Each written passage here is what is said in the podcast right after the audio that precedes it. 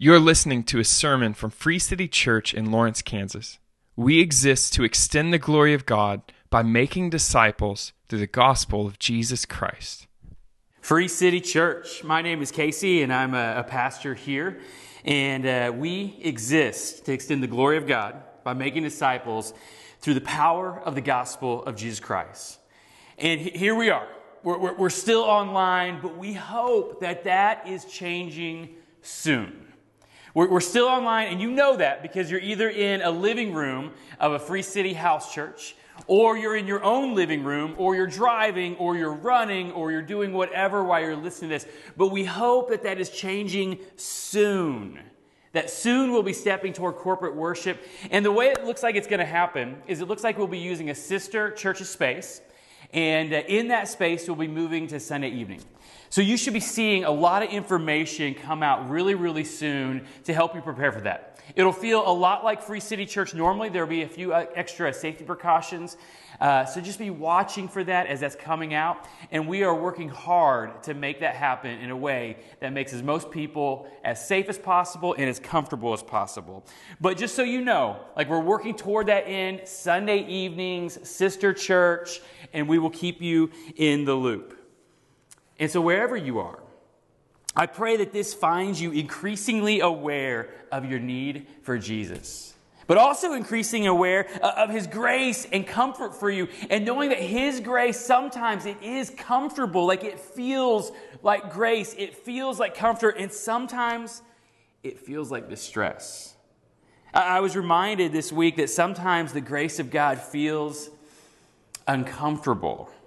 On, on, the night that Jesus was arrested, after the disciples had spent time uh, arguing about who was the greatest in the kingdom of God, at some point Jesus slipped away from the table. He wrapped a towel around his waist, and he brought a basin of water to each of the disciples, and he started to wash their feet. But by the time he got to, to Peter, Peter looks down at him and says, No, my Lord, you can't wash my feet. If anything, I should be washing your feet. And he says, If I don't wash your feet, you have no part of me. And so then Peter turns around and says, Well, then not just my feet, but my, my head and my hands. And he was saying this in response to Jesus. He was saying, The grace you're doing for me right now, it is uncomfortable. But what Jesus was saying was, The only way to be with God is for God to serve you and to wash you with his atoning grace. For Peter, in that moment, it was uncomfortable. Sometimes the grace of God is like a soothing salve. Sometimes the grace of God is just uh, uncomfortable. Sometimes the grace of God is even painful in our life, but it is always needed, it is always good, and it is always right. And so, wherever this finds, I hope you can see the grace of God in your life, whatever it feels like. You know, in thinking about this, like as a church, we want to celebrate the grace of God and tr- strive to walk in it and proclaim it to a lost world, wherever it finds us. In Ephesians 5, for the third week in a row, we're talking about the grace of God in the calling of marriage. Like it is a, grace of God that comes to some of our lives. And sometimes it, marriage can be a soothing salve in your life. Sometimes you find it and it feels a little bit uncomfortable. Sometimes it can even be painful. But it's good. You know, also, like when we talk about this, like we also want to be a church that holds up the, the calling of singleness as a beautiful calling that God calls us. It is a grace from God that all of us, First Corinthians, it's going to lead us to know that all of us at some point in time will be in the calling of singleness. It might be temporary or it might be a lifelong calling, and it is good. Sometimes it is comfortable, sometimes it is uncomfortable, sometimes it can be painful. But even thinking about this this week, like, like think about this. Even for our married people, all of us, 50% of our married people in the room, not this room, all the rooms around, 50% of them will one day be single again, back in that calling that at times can be painful, at times can be comforting, but it's always good. And so, wherever the grace of God finds you, I pray that it, what we learn about marriage falls on really fertile soil.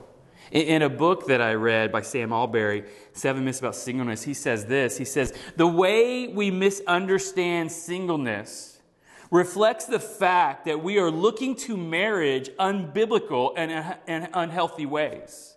Both marriage and singleness testify to the gospel. Marriage shows us the shape of the gospel in that it models the covenant promise that God has made to us in Christ. Singleness shows us the sufficiency of the gospel because it shows us that the reality of what marriage points to, which is our own relationship with Jesus. You know, actually, as I was studying for Ephesians 5,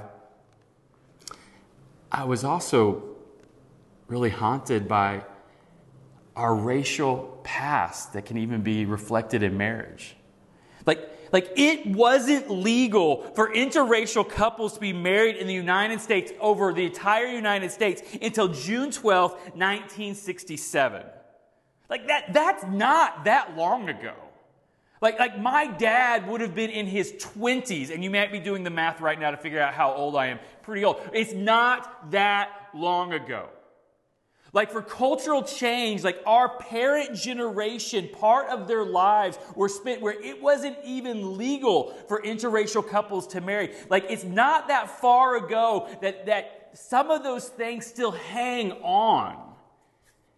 And for some of our couples who are in beautiful interracial marriages, they have felt the sting of that from one time to another. Like even beautiful situations like marriage have felt the sting of sin and so Ephesians 5 and the grace of God that falls upon us hits us in so many different places. And it's worth even noting this that you back up to 1967 and certainly a little thereafter. There would have been a lot of churches that would have looked at that ruling and said, the ruling is wrong. Like when we look at Ephesians 5, there's so much that it says to where we are in life, wherever we are. So let's get started. I want to start in, in, verse 21. And so if you notice, we, we start with verse 21 and it says this submitting to one another out of reverence for Christ. Now, now, verse 21 is not the beginning of this section. That happens in, in, verse 22. Verse 21 is the end of the section that came before, that started back in verse 18. And so in verse 18, what we see is after the main verb where it says, be filled with the Spirit, we see five participles that follow that describe, like an adjective would, but a participle, describing what being filled by the Spirit, to be filled with the Spirit of God, to be filled by the Holy Spirit. This is how it looks in present life. And so, so walk with this. Jump back to verse 18. It says this Be filled with the Spirit that's the main verb. And so that is what everything is now going to help us unpack. So be filled with the Spirit. Verse 19, addressing one another in psalms and hymns and spiritual songs, singing and making melody to the Lord with your heart. And so the first three ing verbs, so the first three participles are addressing, singing, and making melody addressing, singing, and making melody. Like they describe a singing life. Being filled with the Holy Spirit produces a heart that sings in whatever circumstances we find. And sometimes that song can be loud and it can be very upfront, very present, and very felt. But the gospel has infiltrated our lives to produce a heart that can sing wherever we are. And so it says, be filled with the Spirit, addressing, singing, making melody. It's describing this singing life, that a life that's being transformed by the gospel of Jesus can make all music in all situations. Wherever you are in life, the Spirit of God can make your heart sing can make your heart sing, but it goes on. So that's the first three. Then we see the fourth one in verse 20. It says, giving thanks always and for everything to God the Father in the name of our Lord Jesus Christ. That's the fourth participle. And it describes what it looks like to be filled with the Spirit. It's a thankfulness, giving thanks, an enduring thankfulness when the gospel takes a hold of your life, it doesn't, it doesn't shield you from pain. It transforms you in the presence of pain. Like, like one way to describe an, an enduring, penetrating, lasting thankfulness, a thankfulness that can endure wherever you are. Now, look, we're going to get to the last participle. So we've seen four of them, and this is where we started submitting to one another out of reverence for Christ. Now, these aren't things that we just interchange. And so it's not like it's a time that I have a singing heart and then I get past that and now I need a thankful heart. And then as soon as I have to put a submitting heart on, like those can't go together because that's hard. That's coming across my sin nature to put me in a place where I have to deny myself. It's saying that these things should go together. A submitting heart is a heart that sings and a heart that has thankfulness. And this is hard. Like, this isn't saying that once a, a, submitting heart comes in, that abruptly those other things should stop. It says that they should be sustained through it. That there should be a song in your heart in whatever circumstances that is the presence of God in you that is filling your life in such a way that it might be painful and it might be difficult. There might even be a sense of like, I don't know if this is all to work out, but it's an abiding presence that Jesus himself said, It's better that I go so the Holy Spirit of God can come. These are describing what a life filled with the Spirit is a life that is entrenched in the truths of the gospel, that the gospel shapes all of these things for. Like we don't abandon a singing heart and a thankful heart to put on a submitting heart. We learn, we lean more deeply into them. And, and I, I know what you're thinking. Like, I, I know what you're thinking. Like, you're saying a heart that submits, submits to what? And the answer would be to everything that follows to the end of the book. And, and so, first, like we're, we're still looking in Ephesians 5 and verses 22 through 33, we're looking at what does it look like for us to submit to how God leads us in marriage. And this is the last week we're going to deal on that. Or, or, it's going to talk about a heart that submits to God's design in raising children and doing family in chapter 6, verses 1 through 4. Or in working and leading people, either as a worker or as a boss, in verses 5 through 9. And then even a heart that submits to the mission of God that will lead you into dangerous spiritual battle in chapter 6, verses 10 through 20. That even in the cry of battle, we can have a heart that is thankful, that sings, that is working to deny the flesh, but it still sings. So, the last two weeks, we focused on two things that, that marriage is. The first week, we focused marriage is a covenant. And so marriage is a covenant, it's, it's a promise. It's not a declaration of just present love. It's not saying, I just love you now. It's a promise of future love. No matter what tomorrow brings, I will love you. I'm making a promise for richer or poorer until death do we part, in health, in sickness, whatever tomorrow brings. It's a promise. And then last week we looked at marriage as friendship. That in Genesis 2, when it describes what marriage is, it says that there was no suitable helper, no companion for Adam. And so God brought him a, a friend. And then we, we walked through the Proverbs just to really highlight what friendship is and how that's available to us. And, and so this week, like this week, I want to focus on really two ideas the form of marriage. How does God lead us for marriage to work? And then the, the danger of marriage.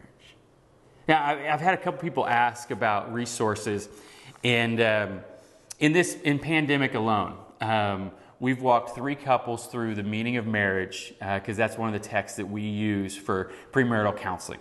And so, at any given time, any given year, I'm probably doing anywhere from four to, to seven couples through premarital premarital counseling, and we walk through Keller's The Meaning of Marriage. And so I encourage anybody to read that like married or single, just married, thinking about married, like well suited in my singleness, and I see God using it, like it will benefit you.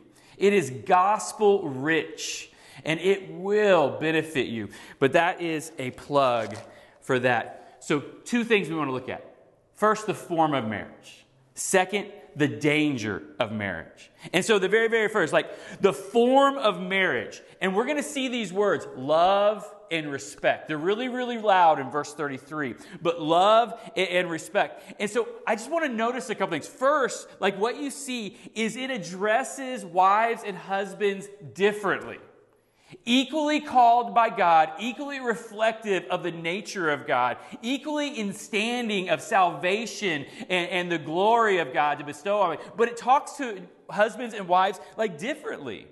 Like, like first, husbands and wives are addressed differently. And so let's just walk through this really, really fast. Kenzie and I are uh, rewatching um, The Office. And last week we just watched, I don't know what episode, we're, we're deep into it, but we just watched where uh, they discovered parkour. And so parkour is where you're trying to get from group from A to B, but you try to do it as fast as possible and you try to do it as like flashy as possible. And so what we're about to do through these verses, I'm going to call parkour preaching. We're going to succinctly say what the text is saying, and we're going to do it so quick that you don't have a chance to be upset about it until we're all the way done. And so, the first thing, it says, we can ask this question What are wives to do? And it says, Wives are to grant husbands leadership in the marriage. Look at verse 22. It says, Wives, submit to your own husband as to the Lord. For the husband is the head of the wife, even as Christ is the head of the church, his body, and is himself its Savior. Now, as the church submits to Christ, so also wives should submit in everything to their husbands. Parkour. And so, right here, like we say a word, like it says submit, and we don't like to say that word.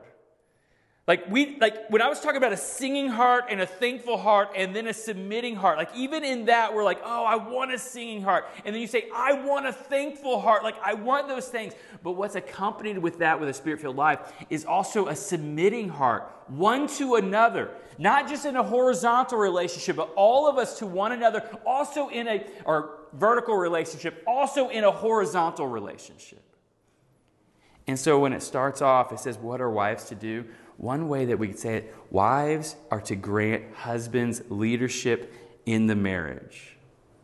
Now, now, some interesting things about this text. Like the word submit doesn't even actually exist in verse 22.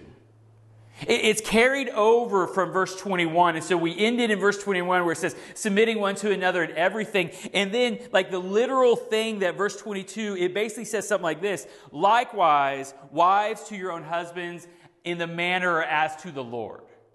And, and, so it carries that word from verse 21 to verse 22. And then it goes on to say, and really carrying all those words, like what should this look like? It should look like a singing, thankful, granting of leadership to your husband that will show a countercultural and beauty about how the church relates to Jesus. Like what it starts off with is this granting leadership to your husband, it's talking about a certain form that exists in marriage. And we'll come back, but look at, look at what it says to husbands. Start, starting in verse 25 and really through 29, it's going to say, Husbands, lovingly sacrifice for your wives and there's actually a whole lot more language here that's, that's dedicated to the role of how do husbands do this. And so look at verse 25. It says, Husbands, love your wives as Christ loved the church and gave himself up for her. And so the first question would be, how did Jesus give himself up? He died in her place. He willingly walked into pain, willingly walked into demise for the beautification and for the hope of the church, for you and I. And so, right away, when it says, What does this sacrificial leadership look like? It says, It comes with pain. Like, notice that, that a wife is not asked to grant her husband leadership to get his way but to lead in a countercultural, sacrificial way. Husbands, lead in loving, sacrificial ways. Verse 26. It goes on and it says, that he might sanctify her, having cleansed her by the washing of the water with the word, so that he might present the church to himself in splendor, without spot or wrinkle, or any such thing that she might be holy and without blemish.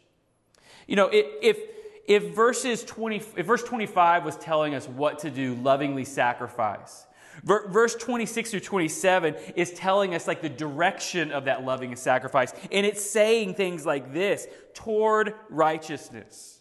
Like it says, you know, we could say another way, you know, if righteous, we could say toward good and beauty. Towards something that is that everybody would want to acquire, something that's good. Look at these words. It says sanctify, cleanses, washes, truth of the scripture. It, it, it, says press toward the, the goal to be present, to be presented in splendor without spot or wrinkle, to be holy and without blemish. Like those are beautiful words. And when it looks at, hey, husbands, what are you supposed to do? Lovingly sacrifice. In what direction? Toward beauty and goodness.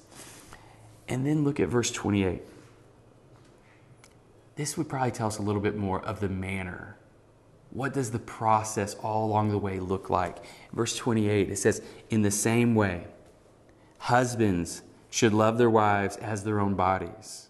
He who loves his wife loves himself. For no one ever hated his own flesh, but nourishes and cherishes it just as Christ does the church because we are members of his body.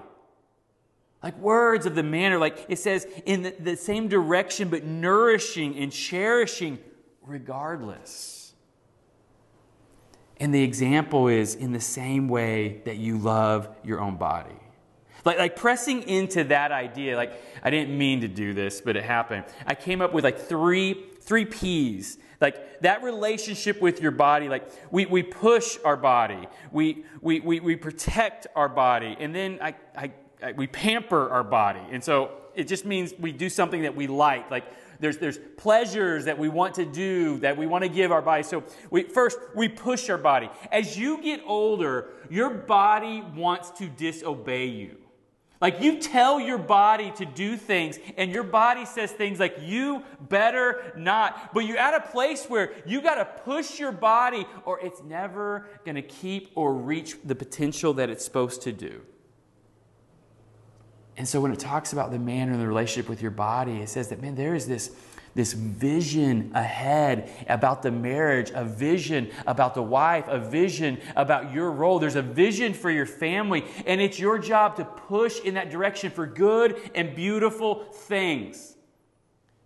And what is so dangerous is the default position for husbands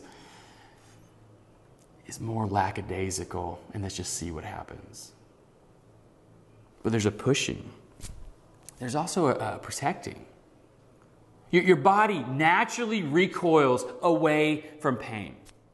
It, it naturally wants to protect himself. And a husband's relationship to his wife is to know what is hurtful or harmful and to strive toward what is good and right.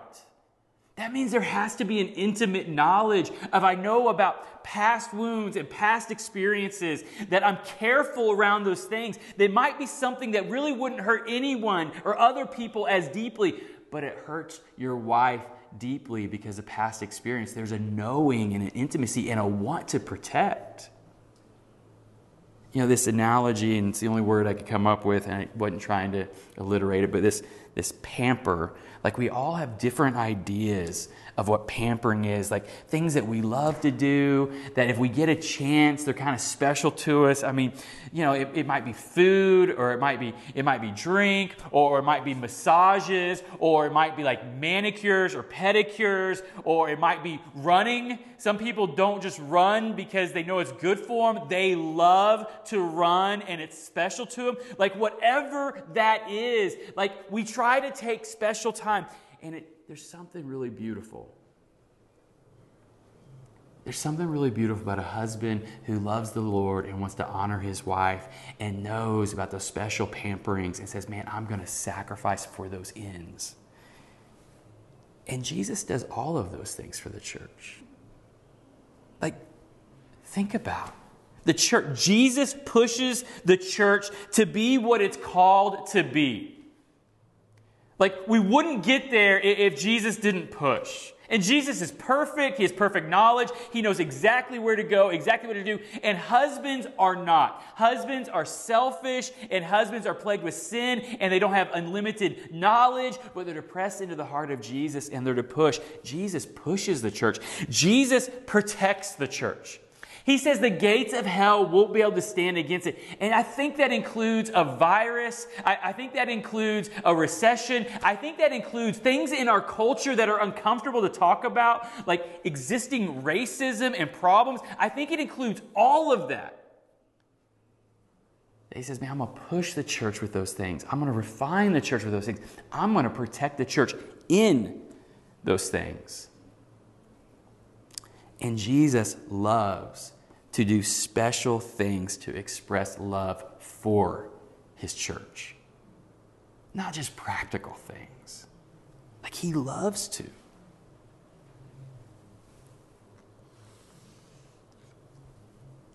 I mean, the first thing that we looked under the form of marriage is what are wives to do to grant husbands leadership in the marriage. Then, then it says, you know, what, what are husbands to do? To lovingly sacrifice for their wives in a cruciform look that resembles what Jesus has done for the church. And now I just want to ask this what are both the husband and the wife to do? They're to strive for singing, thankful, permanent commitment.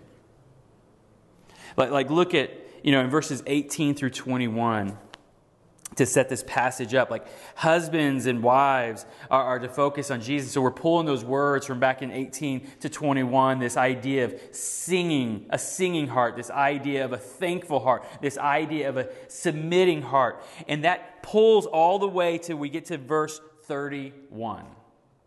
And verse 31, we've looked at it a little bit every week, where it just says that there's this clinging. Like in verse 31, we're supposed to cling to one another, we're supposed to hold fast. And that kind of grip strength is hard sometimes. You know, it wasn't too long ago, is within the pandemic, because we were getting bored, we had a hanging competition. And I'm currently in third place in my family. Kenzie's in first place. Anna, my youngest, is in second place. And I am in third place. There's not much to it. Like we just grab a hold of the rings, we pick up our feet, and you start the timer and you just hang. There's not a lot of technique. It's not something you just have to think a whole lot about. It's not something that there's just a perfect technique that if you don't get the perfect technique, it's not going to work out. It's an enduring thing. That when it starts to hurt, you hang on because you expect the grace of God to be on the other side of that hurt. Like there's a clinging nature, there's a commitment. And what we're pulling all those same verbs to say that we're trying and we're fighting for a singing nature a thankful nature, a submitting to what God has for us nature. Hanging on to marriage can be hard at times. The form of marriage says, Wives, grant your husband leadership. It can be really hard at times. I mean, I feel the same fear. What, what if they're not loving? What if they're not sacrificial?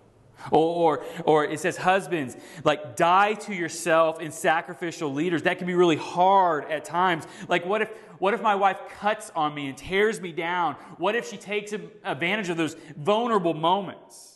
Like these are huge dangers and fears.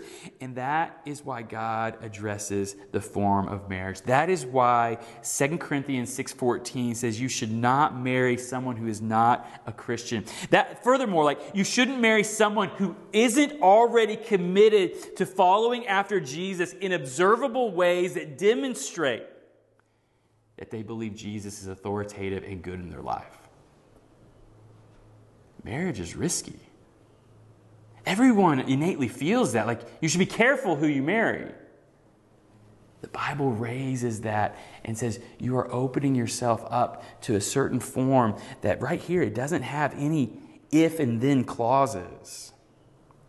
Like, that should sober us as we think about marriage. Like, everyone innately knows that you shouldn't marry just anyone. I mean, even, even my, my, my kids. Uh, we Kenzie on Pandora, she has a Carrie Underwood uh, station. And if you get a Carrie Underwood station, you get like every genre out there. Like with, Carrie Underwood, you get all three Taylor Swifts, all of them.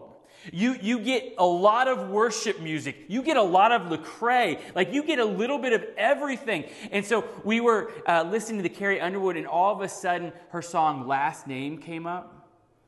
Where it's like, I don't even know my last name. My mama would be so ashamed. It started off, hey cutie, some, some, some, some, some. And then I don't even know my last name. And Liv looks at me and says, How would you get married and not know your last name? And all of a sudden I have to explain like the, the setting, like the Vegas type setting where it's like, well, I mean, it's a song, and by this time other kids are filtering in, including Cruz. It's a song that, you know, about someone making bad choices and it, they get drunk and they can't remember what they did. And then they wake up with someone they don't know and they find out that they're married. And then I had to explain, like, what's drunk? Well, drunk is when you drink too much alcohol and it affects you. And then Cruz says, well, wait a minute, you drink beer? I'm like, not much. Even they know you have to be careful.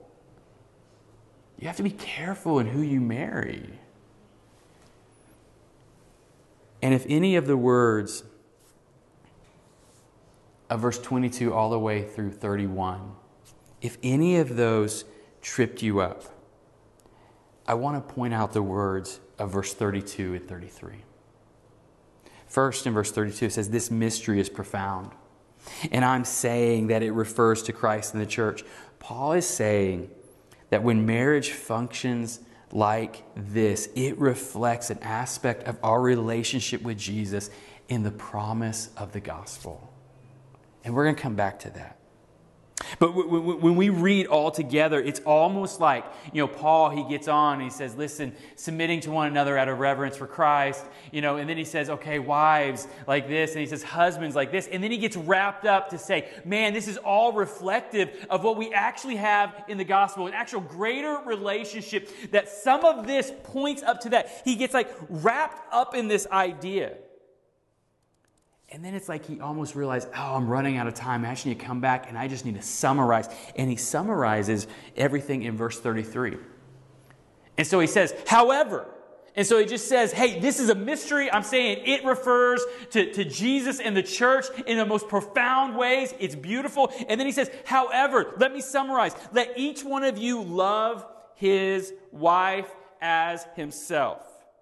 And let the wife see that she respects her husband love and, and respect. Like there's a book written about that love and respect. And, you know, like what kind of marriage would you have if both people just focused on that? Love and respect. Now, certainly, both husbands and wives should act loving to each other and consider the other before themselves. Certainly, you know, both husbands and wives want to feel loved. Certainly, both husbands and wives want to feel respected by the other. But, like, with almost acute clarity, Paul summarizes so many of the problems that I see when marriages get kind of funky. So many of the problems. Like in marriage, like most hurting marriages that I have personally seen, I actually can't think of one that doesn't fit this model. I'm not saying it's not out there, but most marriages that I have personally seen, like when I'm talking to the husband, the common complaint of the husband really boils down to this she doesn't respect me. Like, like she demands that I pursue her better, that I'm more tender, and I do these things. And then I try to do those things, and she points out all of my failures, how I didn't do it right. I didn't put enough. She just doesn't respect. She doesn't value the work that I do put in, always pointing out my flaws. What is that? At the heart of it, it's a lack of respect. It's not a respectful heart, like, like with clarity. Or, or most hurting marriages that I see, like the common complaint of the wife, could be boiled down to this He doesn't love me. When he looks at me, he doesn't look at me as something profoundly special. I feel like an extra. I feel like a leftover. I feel like an add on. I'm not special to Him. Like with clarity, verse 33 explains the rails and the needs that I see in marriage all around me. You know, when husbands love your wife, wives, respect your husbands. Proverbs 18:22 it says that your wife is a special gift to you, a good thing. 1 Peter 3 7, it, it, says that she is the weaker vessel, and we have to work with that a little bit. It's not talking about like body strength. It means like the, the same way you would describe like a fine china, a special place setting that's not common, it's not for normal use, it's preserved and loved and wonderful. It's set aside for something special. Like, that doesn't mean anything. It means that when you look at your wife, you see something as a special gift that is given to you. You don't treat her in a base way. Matter of fact, that verse goes on, 1 Peter 3 7, it says that if you don't treat your wife right, God doesn't hear your prayers. And I get that because I have three daughters. He sees it as a special affront to him when you don't cherish his daughter. And I, I think I might know, I think I might know your objection because it's the same thing I feel. Like it's the same thing. Like you're saying, sure, th- this works if both people do their part. If both people come under this and both people say, hey, no if then, no matter what, I'm going to be loving to my wife. I'm going to sacrifice for her. I'm going to do that. And, and, then the wife looks at her husband and says, no matter what, I have my hope in God. I'm going to look and I'm going to be respectful. It doesn't mean I don't say things. It doesn't mean I don't stand up on things. It means that there's a demeanor that I just want to build him up. Like this works if both people look at each other and say, this is what I want want to do. But this, if only one person does it, could be a recipe for exploitation. Yes. Yes. That's why the outpouring of the gospel in your life is always directed to this submissiveness in your heart that you can now fight your selfishness and your self centeredness and that's why it's close to the heart of the God. And the closer we get to the heart of God, the truer we can walk in the humanity He created us to walk in. How does anyone fight selfishness without the gospel of Jesus in their life? Now, by the grace of God, they do. When two people are filled with the Spirit, they can get they can get married and they can walk in a relationship that looks like this. The gospel is at war against your selfish needs for the others to think about you. The, the gospel makes you put the needs of others before your own. This is why everyone says you should be careful about who you marry. The Bible insults our cultural values by instructing a form of marriage, but it feels more trustworthy to me and it explains more of what I see when things go wrong. And it paints a more beautiful picture of what marriage could be and actually gives me tracks to follow. Not everyone agrees with this, but you have to do something with the words of Ephesians 5, verses 22 through 33. The first thing, and the much longer point, is that God gives form to marriage. The second is the danger of marriage. And, and the danger of marriage is just this it's not ultimate. It's not ultimate. Verse 32 says that marriage points to something else. Look back at verse 32 for me. It says, This mystery is profound. And I'm saying that it refers to Christ and the church. The marriage relationship points to a greater relationship, a relationship with our Creator God through the person of Jesus. And this is seeing marriage as a signpost. That means, as good as marriage can be, it's a signpost to something far, far greater. And so it, it's just like this. If you were going to Disney World and you're driving from the airport to get to Disney World, and on I 4, you see a sign that says, Turn here to Disney World, and you just got out and you said, We've arrived. This is the most magical place on earth. And you just kind of celebrated whatever pictures it would be for that signpost, and then you got back in the car and you went home. You missed on the greater thing it was pointing to. Verse 32 says, Marriage is a signpost. You would have missed out on the flight of the Avatar, the greatest ride ever made. You would have missed out. And so this does build a beautiful picture, but it says it's pointing to something even better. See, whether you're married or single, we are in great, great danger of thinking romance is the solution to fulfill me. We, we are in great danger. Whether, you know, many single people and married people are hurting because their spouse or the dream of a future spouse doesn't seem able to give me what I need because they can't. They can't.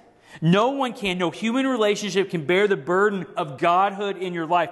If God is not the most important thing in your life, you will be hollow and you will crush all those around you. See, what we want, we want the, the things that we try to lay on romantic relationships. We, we try to lay things like, I want to be rid or unencumbered or even blind to my faults. I don't want to see them. Marriage can't do that for you. Or, we, we want to be justified before others, like we think that it's going to change the way the world looks at us. And when they fail us, we think, what happened? Marriage can't do that for you. Or we, we want this deep sense in our souls that we have this deep sense in our souls that we're not quite enough, and we think, man, if I just had someone who just loved me like that, it would wipe all that away. Or we want to know that our life matters and that our existence has meaning. We want to be accepted and loved despite our flaws and our imperfections that plague us. Those are haunting insecurities that both singles and married people have, and those fears, they're meant to drive us to God. No other relationship can accomplish or solve those things for us. Those haunting insecurities and fears are meant to drive us to God out of our need. And many husbands and wives have crushed their spouse with those insecurities and fears. Why can't you fix me? Because they're a mess. Because you're a mess. And I'm a mess and, and, my wife's a mess, and then we have kids and they're little messes, but they make big messes, and we expect that's going to somehow fulfill like my deep insecurities. It doesn't work that way. Or, or many moms and dads have sacrificed their children to the damning edicts of those same fears and insecurities. I'm going to live my life through you. How dare you make me look that way? And their kids are crushed. Or we, we do this with friendships. We, we look at our friendships and we say, You weren't there enough for me. Why, why didn't you say that? Or why didn't you do that for me? Or why didn't you know that this happened in my life? And I'm like, Because I'm not on Facebook very much. Like, I don't know what's going on unless you tell me. Like, we say these things. We put so much weight on these relationships, and that weight does have purpose. It's meant to draw us to the person of Jesus. Do I have purpose? Do I matter? Can I be accepted? Am I lovable or am I too flawed? The danger of our culture is that we have made romantic love a God and we are taking that list to our fake God and demanding that they fulfill what only the real God can do. It will crush them and it will hollow you. Only Jesus can bear that kind of weight. Paul says marriage is a signpost that points to that kind of relationship. The Bible says that marriage, even the best marriage, is pointing to something far better. No human being, no relational status can fulfill you, but what can? The spousal love of Jesus. Now, I'm going to do something a little blasphemous here. I, I, I want us to, to, to read John 1 9 through 12. And we're going to read it as it is first. And then I want to change a relationship in there. So look at this John 1, verses 9 through 12. Now, this, this is a passage where it tells us how do we become saved? How do we respond to the gospel? How do we get into a relationship with Jesus? And so look at it in verse 9, it says, The true light, the true light which gives light to everyone was coming into the world. The, this is the light of this relationship that marriage can point to for everyone, but it's just a signpost. The true light has come. And so verse 10 says, He, Jesus, was in the world, and the world was made through him, yet the world did not know him. Like that says it's available, but to, but people have to like know him. It's here. There's a relationship out there that can carry all the weight and all the burdens that's to fulfill your soul. It's there, but you have to see Jesus in the world. Now, verse 11, it says, He, Jesus, came to his own, and his own people did not receive him. But verse 12, but to all who did receive him, but to all who believed in his name, he gave the right to become children of God. Now, let me just change that just a little blasphemous.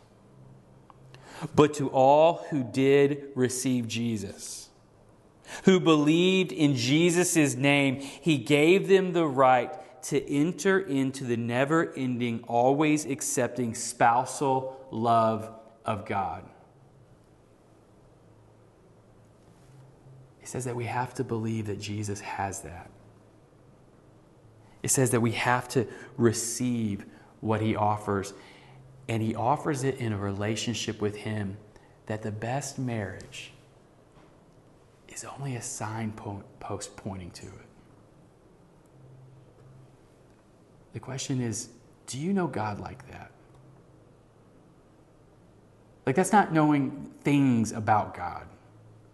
That, that's not knowing the scriptures front and back. That's a relational knowing to God that in good times and difficult times, when the grace of God is comfortable like a soothing salve, or when it's uncomfortable because it shows my need, or when it's painful because it's a season of pruning, that I see the good nature of God in my life pushing on me, protecting me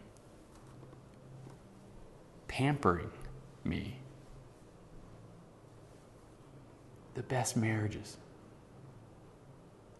they're only a signpost to the spousal love of God that never leaves and never forsakes and has called you in and says, I will heal every wound. To receive that, you believe in Jesus and you receive Jesus for who he says he is Savior and Lord. Let me pray for us. Jesus, Lord, I, I thank you. You're good. And Lord, sometimes it's hard to see the grace of God where I am right now. But that's a place where we preach to our heart that God has not faltered, God is still there. And for some of us, like, where do I need a singing heart? Where do I need a thankful heart? Where do I need to express just more submissiveness to how you're leading and what you're doing and what you say? Lord, the spousal love of God can press all of that into our lives. Or Lord, maybe maybe it's this like where am I crushing others to get what only you can give me? Where am I crushing my wife or my husband for my deep fears and insecurities trying to fill them that only you can do something about that? Or a real simple question Have I received the never ending, always accepting spousal love of God through Jesus Christ? Lord, you are good. In Jesus' name, amen. Free City Church, I love you more than you know, and I hope to see you soon.